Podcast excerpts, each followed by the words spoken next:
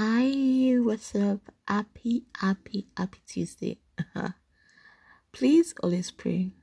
Commit your day before God. Whatever you do, just pray.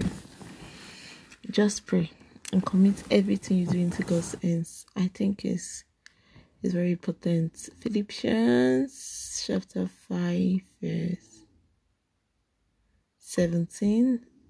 First Thessalonians 5 17. Wait. I think 70 or 18. Period third season. So it's very important to like be prayerful, you know, pray. they are they are enemies. Enemies.